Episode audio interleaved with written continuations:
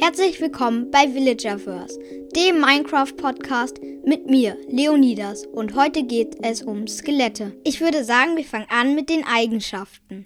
Skelette spawnen bei dem Lichtlevel 0 an der Oberwelt und im Licht bei Lichtlevel 11 im Nether. Aber sie spawnen nicht auf transparenten Blöcken. Es gibt auch die einprozentige Wahrscheinlichkeit, dass sie zu einem Spinnreiter werden. Das heißt, dass sie beispielsweise auf einer Spinne reiten. Sie haben die gleiche Kopftextur wie ein Zombie, nur dass sie einen Mund haben und eine andere Kopffarbe.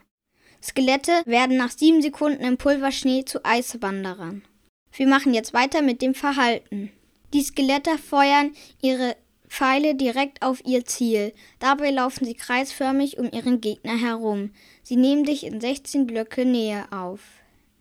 Sie schießen aber erst ab 8 Blöcke Nähe. Skelette schießen 15 Blöcke weit. Umso näher du an ihnen dran bist, umso weniger Schaden machen sie. Wenn du dich beim Schuss bewegst, dann verfehlen sie manchmal. Das hilft dir beim Schützen vor Skeletten. Trifft ein Skelett eine aggressive oder nicht aggressive Kreatur, so greift diese das Skelett an. Wölfe greifen Skelette aber sowieso an. Skelette brennen in der Sonne. Wenn sie brennen, dann gehen sie in den Schatten von Bäumen oder in den Schatten von Höhlen. Wenn sie dann dich gerade angreifen, dann würden sie damit aufhören.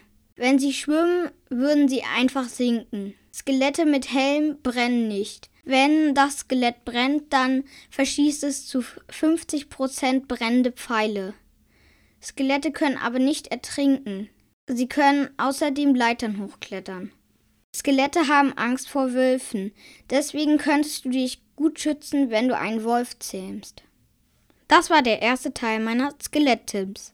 Wenn euch die Episode gefallen hat, abonniert meinen Podcast und drückt die Glocke, damit ihr immer sofort wisst, wenn eine neue draußen ist. Erzählt euren Freunden davon. Je mehr Leute mir zuhören, desto mehr Zeit investiere ich in den Podcast. Vielleicht bringe ich noch schneller neue Folgen heraus.